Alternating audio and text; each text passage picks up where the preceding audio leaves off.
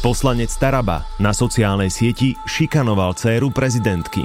Vedel, čo priamo robí, inak by sa nezaujímalo 17-ročné dievča, pretože ich tam bolo x, bolo ich x inak oblečených, x inak výrazných. A v odpovedi na kritiku za obeď šikany označil sám seba.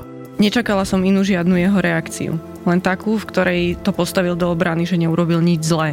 Potom sa pýtam, čo bolo účelom toho príspevku, keď ho chcel publikovať. Toto je podcast Sabo sebou. Miesto, kde rozoberáme všetky otiene spoločenskej zodpovednosti a rozprávame sa o tom, ako robiť veci inak. Spolu lepšie. Inšpirujeme a motivujeme sa k uvedomelejšiemu životu. V tejto mimoriadnej epizóde so školskou psychologičkou Luciou Košťálovou a so psychológom Marekom Madrom z internetovej linky Dôvery pre mladých IPčko.sk o tom, aký vplyv má body shaming na životy detí a tínedžerov. Môžeme hovoriť o poruchách príjmu potravy, môžeme hovoriť o tom, že tvoj sebaobraz je úplne niekde inde. Plus, čo nás má naučiť kauza Taraba jemu to ešte viacej zdvihne popularitu a ešte hmm. viacej na to môže získať a preto je veľmi dôležité, aby tá spoločnosť sa s tým vysporiadala tak, že jasne povie dosť. Ja som Mišo Sabo a vy vítajte pri počúvaní.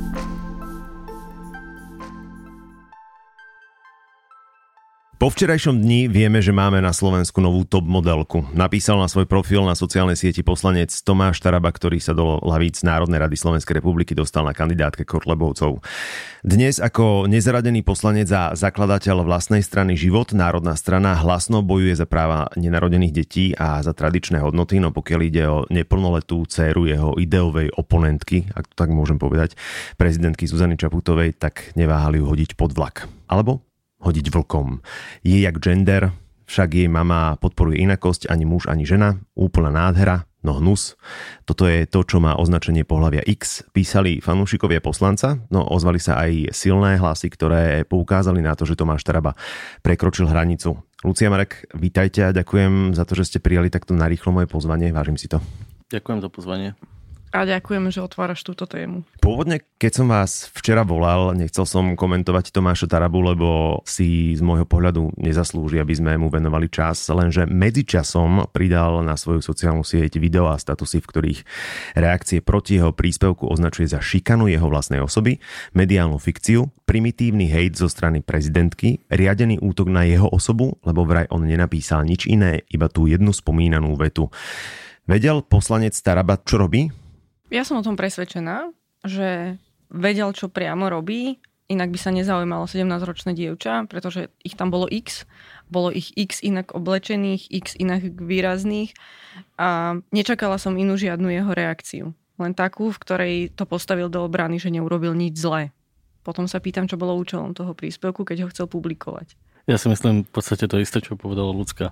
Len ja som videl dneska ráno aj to jeho video mm. v ktorom teda vysvetľuje, že médiá fungujú tak, že vyrobia kauzu z hocičoho aj z jednej vety. Premýšľal som nad tým jeho mentálnym svetom, nad tým, ako on uvažuje o svojich vlastných deťoch, ako by uvažoval o mojich deťoch, ako by uvažoval o, o deťoch, ktoré má vo svojom okolí. Tá najväčšia emocia, ktorú z toho mám, že je mi ho ľúto.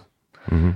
Nechcem ho nejakým spôsobom ospravedlňovať, veľmi ma to hnevá, ale radšej poviem, že mi ho je ľúto, ako by som mu venoval viac pozornosti alebo viac premyšľal nad tým, že, že kam to až ďalej môže zajsť, keď bude mať nejakú moc. Polícia Slovenskej republiky vo svojom stanovisku tvrdí, že takto presne vyzerá kyberšikana v praxi. Vraj ide o exemplárny prípad šikanovania cez internet. Je to stredovek, dodala vo svojom stanovisku polícia. Tak si teda povedzme z vášho odborného hľadiska, psychologického, bola to naozaj iba jedna veta? Tam nebola jedna veta. Tam bol celý message za tým, pre mňa, keď som videla iba print screen toho jeho príspevku, nemala som silu ďalej pokračovať je v tých komentároch, ktoré boli pod tým. Regulérne som nemala odvahu ísť ďalej do tých príspevkov. Videla som prvé tri. No ono to chce aj silný žalúdok totiž to. Nemám. Aktuálne s tým, čo zažívam vo svojej praxi a priamo s mladými ľuďmi, po posledných fakt pár týždňoch, tak nemám na to žalúdok, aby som čítala podobné vyjadrenia, hejty a nechodím na Facebook, ale toto vyslovene prišlo, prišlo v nejakom momente. A nebola to jedna veta, to bolo celé posolstvo k tomu. ako sa niekto dokáže vyjadriť a zamyslieť nad kýmkoľvek iným, mňa zarazila tá bezbrehosť. Že si dovolil niekto v mediálnom priestore, ktorý aktuálne nemá pravidlá, lebo to nemá pravidlá, sme na širokých poloch, tak si dovolil komentovať vlastne čokoľvek. A to bolo pre mňa to nebezpečenstvo, že takto sa to naozaj robiť nemá.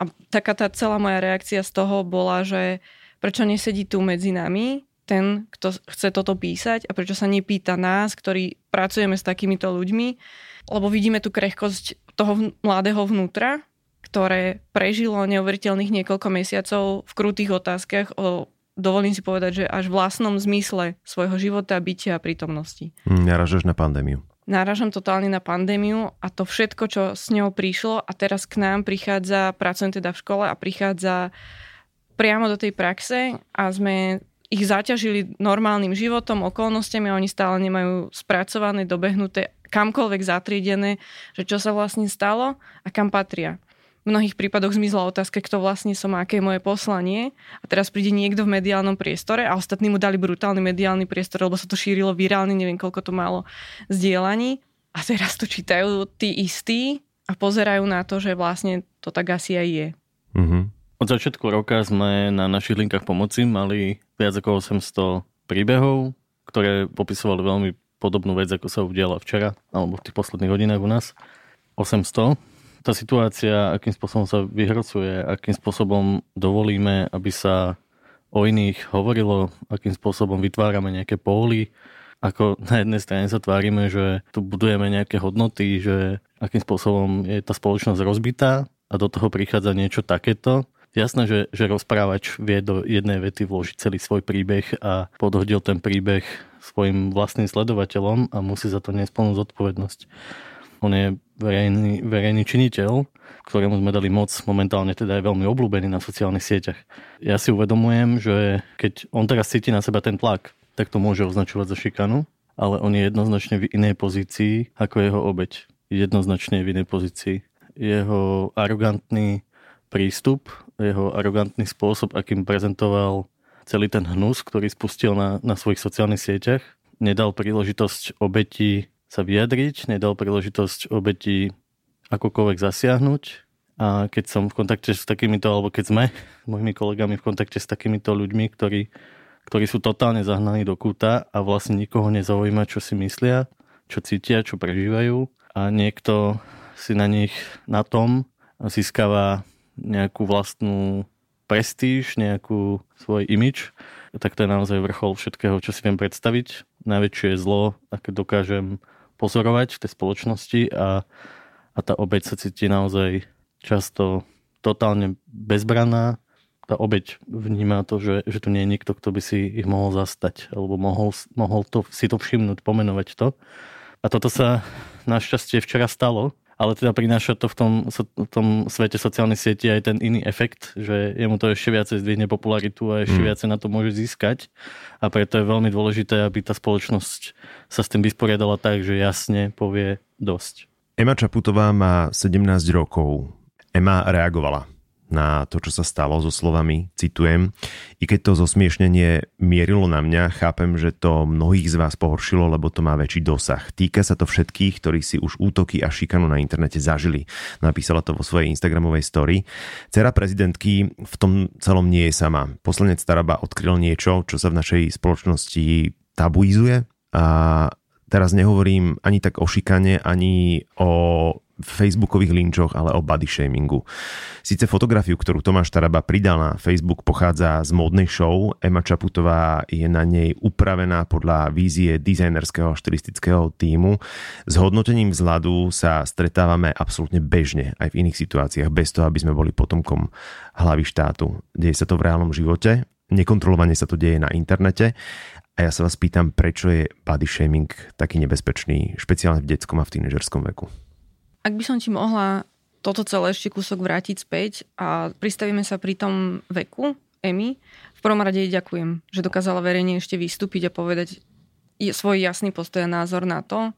Naozaj veľká vďaka. Ale to nie je 17-ročné dievča v plnom slova zmysle, lebo to nie je my nevieme, čo žijeme. Nevieme, aký žijú oni normál a ja by som od toho jej mentálneho veku odratala ešte minus dva roky, kedy naozaj neboli v kontakte so svojimi rovesníkmi, nemajú sociálne skúsenosti, ako majú tí predchádzajúci, predpandemicky 17-roční ľudia, ktorí toto všetko zažívali alebo mali svoje reálne, skutočné zážitky, prežitky a skúsenosti a vybudované v reálnych sociálnych kontaktoch, nie odizolovaní. Takže tam je ešte taký pre mňa veľký otáznik, že čo s týmto urobíme a ako toto doplníme tak, aby neboli natoľko krehký, zraniteľný a poznačený. A druhá vec je, že všetci sme unavení z toho, čo sa dialo, pandemické a tak ďalej a všetci sme sa veľmi fokusovali na to, čo sa žije online. Mm-hmm. Tam to podľa mňa nabralo tie veľké kontúry, že sa to prestalo akokoľvek možno korigovať a každý odrazu nabral sebavedomie povedať čokoľvek a mnohí teraz je to teda odkaz aj tej druhej strane, čo sa včera zomlelo. Mnohí podľa mňa nadobudli dojem, že povedať stokrát to isté, hoci lož, sa stáva pravdou. Mm. A ešte keď sa vyjadrím k niekomu, a stále je to pre mňa mladý človek, ktorý toto celé má za sebou, lebo žijeme tu a teraz, tak je to ešte oveľa viac zraňujúcejšie a pre mňa je tam to nebezpečenstvo, že toto sa udialo po tom všetkom a keď ukážeme, že toto je OK, tak potom toto môžeme v podstate zbaliť všetci. Hmm. Lebo kto nám vyrastá, aká generácia vyrastá a kto sa aj verejne zastane, keď si dovolí niekto, kto tu má teraz držať krajinu v tom najlepšom slova zmysle a pripájať sa k takým veciam, ako je napríklad prezentovaný plán obnovy, čo je nám prezentované, že máme nádej, že z toho výjdeme a bum, niekto pleskne otvorenými dverami týmto spôsobom, ktorý sa nenosí v modernej krajine v strede Európy.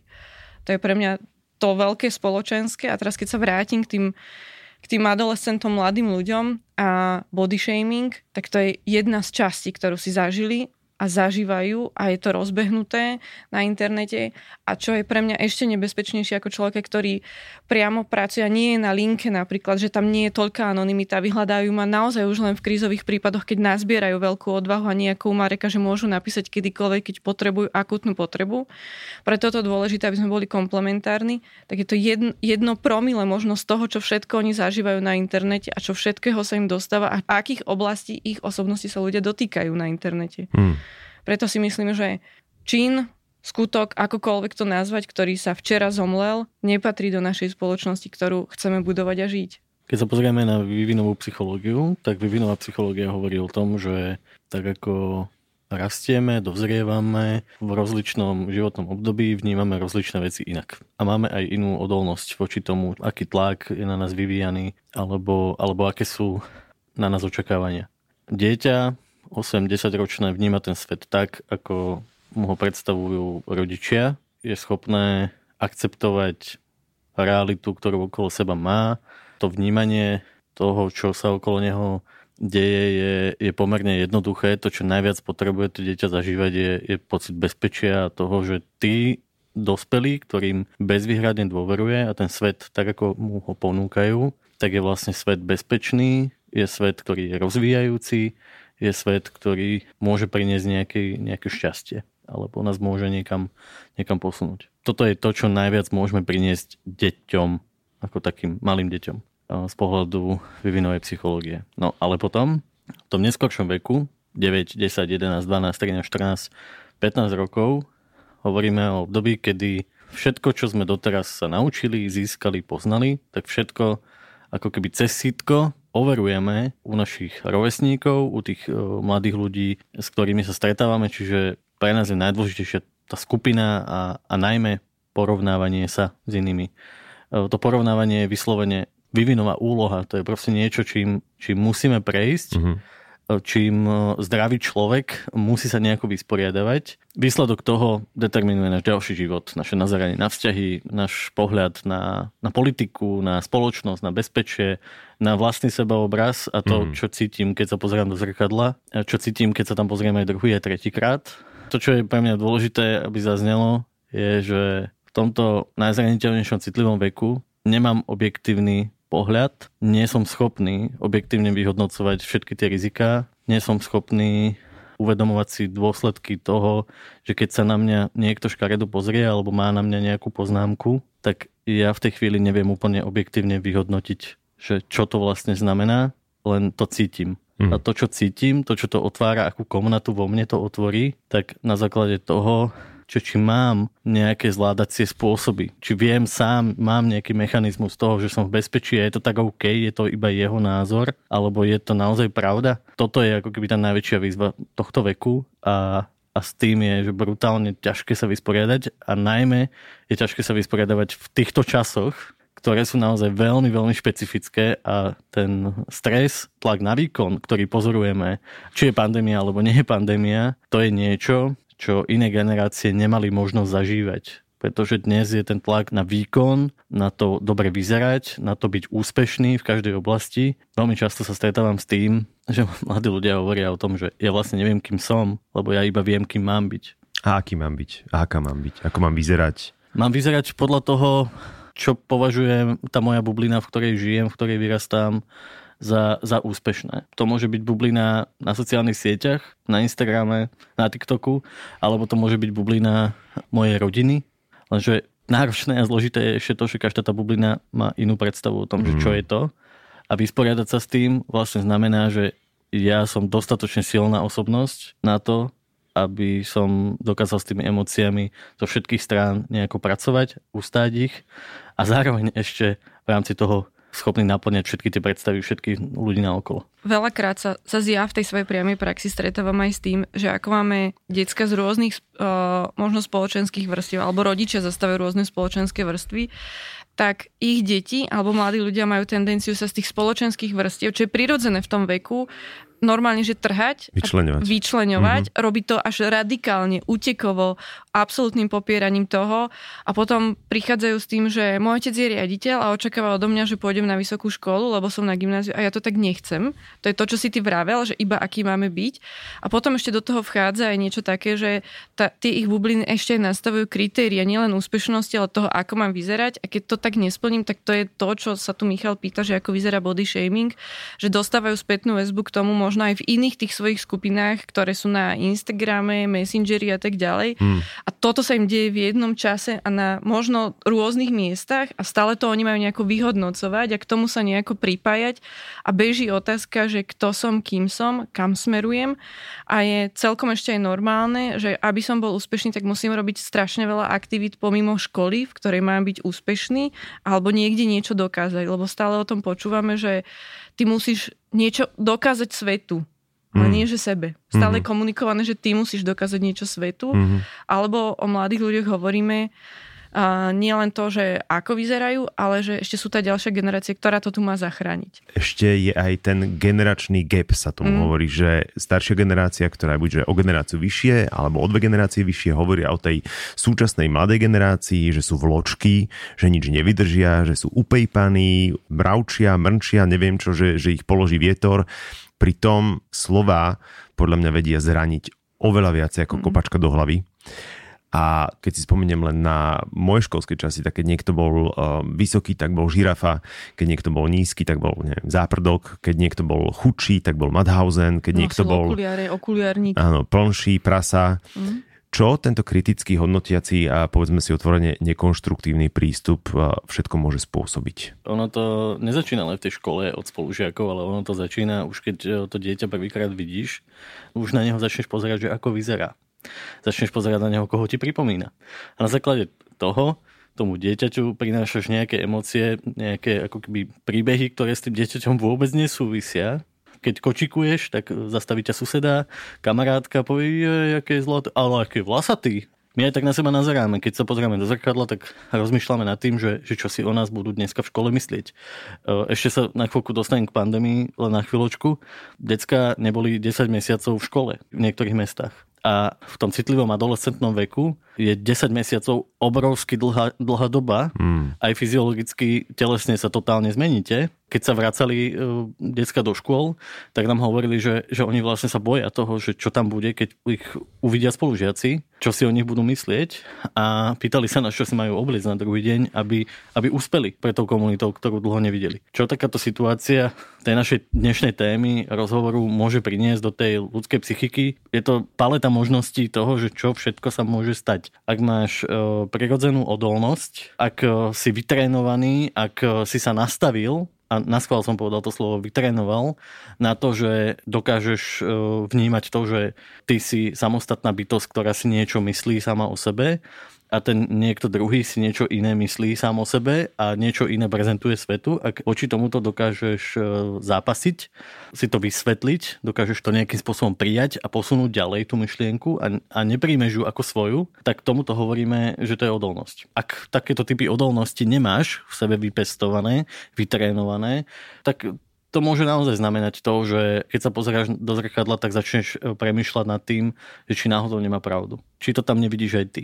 Či začneš pochybňovať... Začneš pochybňovať samého seba, hmm. čo si si predtým naozaj pracne vybudoval. Hmm. Toto sa môže potom ozrkadlovať na tom, že keď sa začneš zaoberať tou myšlienkou, tou pochybnosťou, ktorá takýmto spôsobom do toho tvojho života prišla, tak e, sa to môže odzrkadliť naozaj na, na mnohých veciach v živote. A napadol mi ten druhý extrém, že kam až ako keby to môže zájsť, keď sa takýchto spochybnení k tebe viac a viac dostáva. V tých situáciách e, zabojovať za seba, keď nemáš nikoho, kto sa za teba postaví, kto ti práve ako keby naopak povie, že, že, že ťa posilní ako keby v tých iných oblastiach života, alebo práve v tejto. Môže to skončiť aj nejakým ochorením, môžeme hovoriť o, o poruchách príjmu potravy, môžeme hovoriť o tom, že tvoj sebaobraz je úplne niekde inde. Ja osobne pracujem s ľuďmi, s mladými ľuďmi, ktorým sa snažíme pomôcť práve ako keby na tej hrane života, smrti. Áno, priznávam, až tento môže prísť, ale nechcem týmto ako keby strašiť, to nie je tá podstatná téma to, čo si o sebe myslíme, je veľmi dôležité. A to, čo si myslia o nás aj ľudia, ktorých máme okolo seba, je tiež veľmi dôležité ale potom je tam tá situácia, že čo si o nás myslí internet. A to je vec, ktorá je neregulovaná, nekontrolovateľná a často extrémne toxická, bezdôvodne. Mm-hmm. Naši mladí ľudia, aj dospelí, okrem svojej sociálnej identity, máme ešte digitálnu identitu, ktorú si budujeme na svojich profiloch.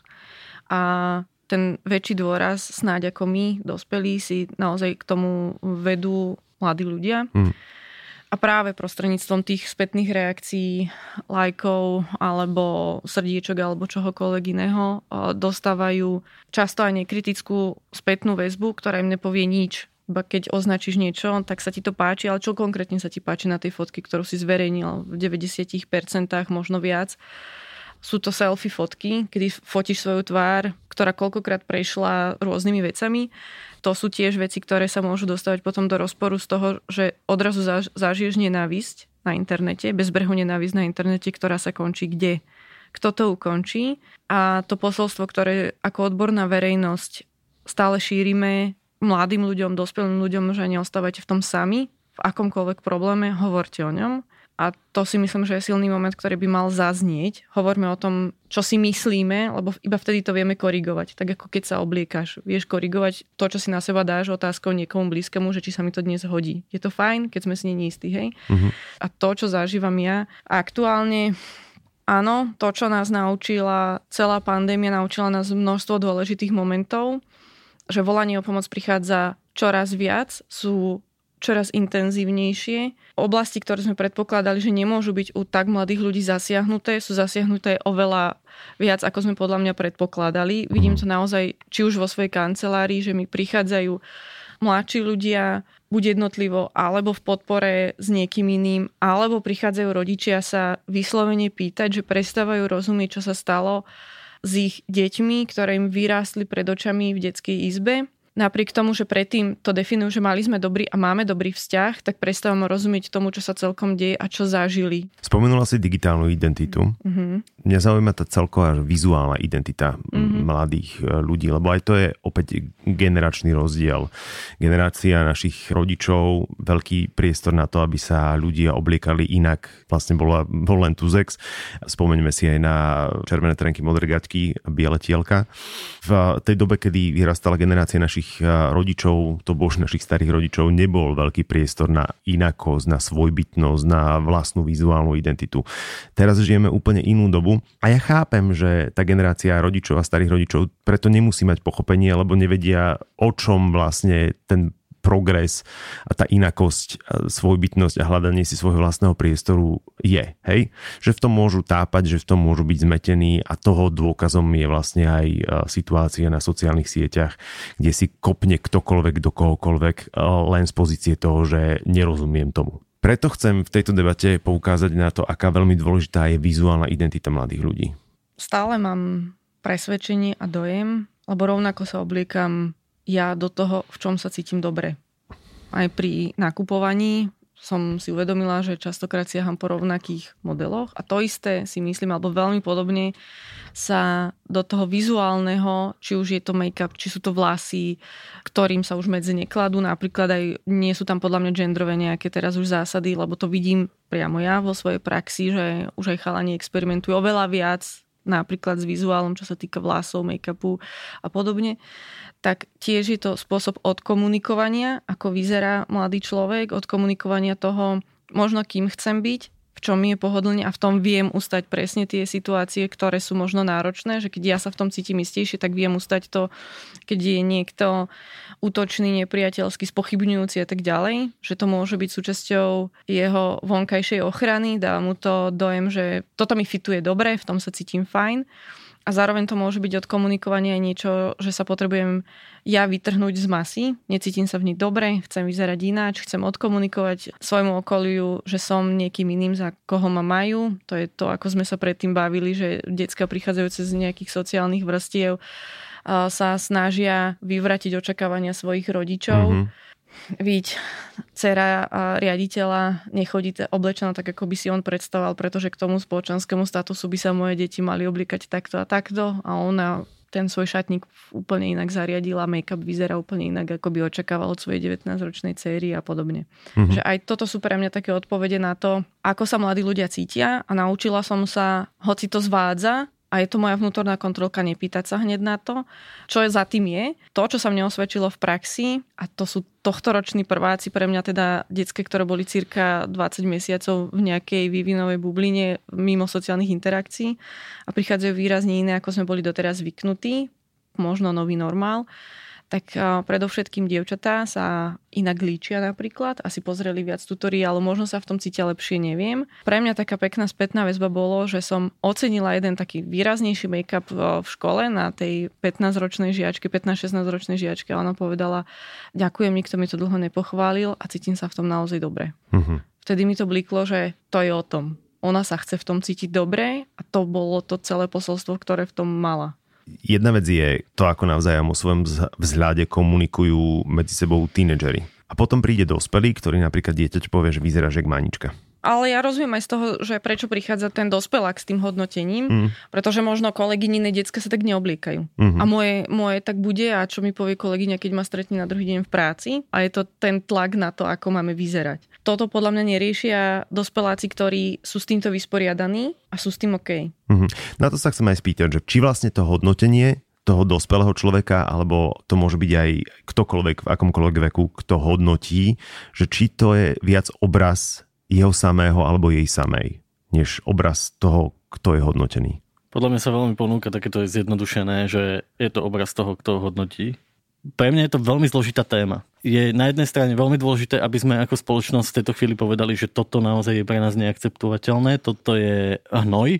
Na druhej strane je to pre mňa ako keby taká obrovská výzva, či dokážeme o tom rozprávať tak, aby sme ešte viacej ako keby nepolarizovali a ukázali aj to, že, že je to oveľa zložitejšie. Mm. A že výsledkom tohto celého podľa mňa má byť, že dokážeme o sebe rozprávať s úctou, dokážeme na sebe hľadať možno to, čo sa nám páči a nie to, čo nás oddeluje, hľadať na sebe to, čo nás inšpiruje a čo nejakým spôsobom rezonuje s tými našimi hodnotami. V mojom svete, v mojej optike psychologa je to aj o tom, že keď za mnou prichádzajú ľudia a rozprávajú mi o ťažkých veciach, ťažkých príbehoch a dávam dôraz na ten problém, dávam dôraz na tú bolesť, na to hrozné, čo sa mu deje, výsledkom toho je, že sa nechám ovplyvniť tým zlým, nechám sa ovplyvniť tým ťažkým. Niektorí moji kolegovia by to nazvali empatia. Ja sa skôr snažím všimnúť si to, čo nevidí ani ten druhý človek. Keď mi hovorí o, o svojich problémoch, tak mi vlastne hovorí o tom, na čo mu záleží. A často to, na čom mu záleží, je to isté, na čom záleží v tom mojom živote mne. Mm. Len ja to rozvíjam, alebo ja to robím na základe toho, ako, aký ten príbeh mám, to realizujem nejako a on to realizuje nejak inak. A ocitá sa v situácii, že nevládze, že ho to bolí a tá bolesť sú ako keby okuliare, ktorý mi nazerá aj na mňa a nazerá na ten celý svet, ktorý má okolo seba. Mojou úlohou, úlohou mňa ako psychologa je povedať mu, že je to úplne v pohode, že má takéto okuliare, že majú takúto farbu, lebo tá bolesť má nejakú farbu, mm. ale mňa oveľa viacej zaujíma to, o čom sníva, to, po čom túži, pretože ak o niečom snívame, ak náš život stojí na nejakých hodnotách, ktoré aj objektívne vyhodnocujeme, že sú pozitívne, tak sa dokážeme navzájom inšpirovať v tom, že ako môžeme realizovať aj to vlastné osobné šťastie. Teraz si nakreslil svet, ktorý by sme si asi všetci prijali, aby sme takto spolu dokázali fungovať, len potom naozaj ideš na napríklad na ten Facebook a realita ťa prefacká, kde ti napíše niekto o 17-ročnom dievčati, že vyzerá ako žumpa a keď sa oproti tomu niekto ohradí, tak príde ti protiargument, vedia si iba hovorím svoj názor. Len aj sloboda má hranice. Hmm. A my sme ich jasne vydefinovali písomne, alebo sú to minimálne tie, ktoré sú vložené do, toho, do našich očakávaní a tak ako Mark povedal, je to veľmi komplexná téma, ktorá je stále o hodnotách a o tom celom sa tu bavíme. Si aj tí mladí ľudia, ktorí sú na internete a toto zažívajú, si budujú nejaké hodnoty a obraz o spoločnosti, ktorú vytvárajú a budujú žiť a budujú prenašať ďalej. A zároveň aktuálnu situáciu ja vnímam ako úžasnú príležitosť na to, aby sme začali komunikovať tieto témy a povedali spolu s tými mladými, ktorí sa nachádzajú v tom, tak ako sme to povedali, že v žumpe názorov, vo, v tej vlne hejtu, aby sme pri nich stáli a povedali, že toto nie je akceptovateľné v tej spoločnosti, ktorú aktuálne vytvárame, lebo áno, počuli sme všeličo, že čím prechádza spoločnosť, že je polarizovaná, že je v kríze, že máme takýchto mladých ľudí, že máme takýchto dospelákov, stále ich nejako definujeme, ale toto sú tie učiace sa momenty, kedy sa my môžeme posunúť s tým, že to vykomunikujeme, neprejdeme to mávnutím, zaškatulkovaním, a, a tým, že on je taký a ona taká a teraz kľud, tak ideme ďalej. Ale aký ideme ďalej? Znova zranený, posilnený, aký je to priestor na to, aby sme posúvali spoločnosť alebo len ostávali v stredoveku a nechali tam niekoho, veď si štekajú karavana ide ďalej, ale do tej hmm. karavany môžeme, môžeme prizývať stále tých ďalších ľudí a my potrebujeme ísť ďalej. Nezastavíme ten deň, stalo sa a stále si myslím, že ublížené už bolo a veľmi bolo ublížené a nie len tej jednej MN, ktorá nesie aj to spoločenské bremeno, že je mm, dcera pani prezidentky, ale takých ako je Ema je veľmi veľa. Tá virálnosť nabrala na tom, že teraz do veľmi podobných ľudí a mladých ľudí si kopne veľa podobných autorov, podobných príspevkov a na to treba poukázať, že toto nie je akceptovateľné a toto nie je to, čo tu my chceme žiť. Ja tak trošku premyšľam nad tým, že či ten jeden status definuje toho pána Tarabu. Lebo on sa teda cíti ako obeď šikany. Aktuálne sa tým bráni a vysvetľuje, odôvodňuje jednu vetu, ktorú napísal na svoju sociálnu sieť. Keď sa rozprávam s obeťami šikany, oni veľmi často rozprávajú o tom, že, že vlastne oni ani nevedia zadefinovať, že čo sa im to stalo. Oni sami seba nedefinujú ako obeď, pretože nemajú na to ani odvahu a najmä nepoznajú to slovo. Len popisujú, čo sa im deje a cítia sa zahnané fakt do totálneho kúta a nevidia cesty z toho kúta von. Keď sa toto nezvládne alebo nenajdu v tej chvíli pomoc, keď sú obeťou, tak potom tento zážitok si prenašajú do iných skúseností v živote a niektorí z nich môžu sa potom vysporiadavať s tými životnými výzvami tak, že oni sami vyskúšajú takéto niečo voči niekomu inému. Čiže agresor sa stáva niekde obeťou a obeť sa stáva niekde agresorom. Rozdiel v tomto príbehu pána Tarabu je v tom, že on je verejne činná osoba, ktorá má inú mieru zodpovednosti ako obyčajní ľudia na Facebooku, ktorí komentujú alebo s nejakým spôsobom zliadajú k tým jeho hodnotám. Mm. Pre mňa je dôležité, aby tá spoločnosť povedala, že toto je tá hranica, za túto hranicu my nechceme ísť. Jednoznačne otvoril Pandorinu skrinku, ty si Michal na začiatku povedal, že ju podhodil psom, podhodil tú fotku psom. Toto je pre tú spoločnosť absolútne nepriateľné aj keby to nebola dcera prezidentky, aj keby to nebol politický boj, ktorý jednoznačne prezentuje on ako osobnosť, tak je to neakceptovateľné, je to hnusné, odporné. OK. Začali sme maľovať vo vašich odpovediach ideálny svet, že ako by to ideálne malo vyzerať, akú spoločnosť by sme chceli mať, že tu potrebujeme zatiahnuť ručnú brzdu, že bola prekročená hranica a musíme na novo zadefinovať to, ako ideme ďalej. Skúsme poradiť ľuďom, ktorí práve teraz počúvajú a ktorí nerezonujú s tým, že niekto by mal byť verejne linčovaný bez ohľadu na to, či je to 17-ročné dieťa alebo je to dospelý fungujúci človek na základe jeho, jej, ich vzhľadu. Čo má urobiť človek, keď chce povedať rázne nie? Pýta sa povedať asi to, aby to bolo nekonfliktné, čo v prípade agresívneho správania je veľmi ťažké udržať takú tú líniu a chce to veľa citu, cviku a hlavne tam nesmie byť asi osobné zranenie, Nesmieme byť tým priamo zasiahnutí. Určite to chce odstup. Ak chceme vôbec reagovať a vstúpiť do toho, pre mňa sú to veľmi statoční ľudia, ktorí verejne zareagujú na niečo takéto a postavia sa za niekoho verejne v tej diskusii, lebo hovorím, poslednú dobu vieme, čo sa potom rozroluje ďalej, kto tam všetko naskočí na to celé. Za mňa by tam nemala byť argumentácia siahodlhá, malo by tam byť jasné, neutrálne a zároveň niečo nekonfliktné. Ja sa vždy snažím vyberať také slova, ktoré v prvom rade povedia, že zastavme a neubližujme. Mm-hmm. Keď sme svedkami niečoho, čo v nás vyvoláva emócie, tak to je ten štarter toho, že aj v nás sa začínajú ozývať tie emócie. Niekedy tá prvá reakcia nemusí byť úplne ako keby na prvú dobrá, šťastná, pretože iba vlastne prilejeme do toho ohňa e, ďalší olej. Ten odstup je žiaducí, ale zároveň je žiaduce to, aby tá reakcia prišla a bola rázna a bola včas. Vtedy, keď sa to deje.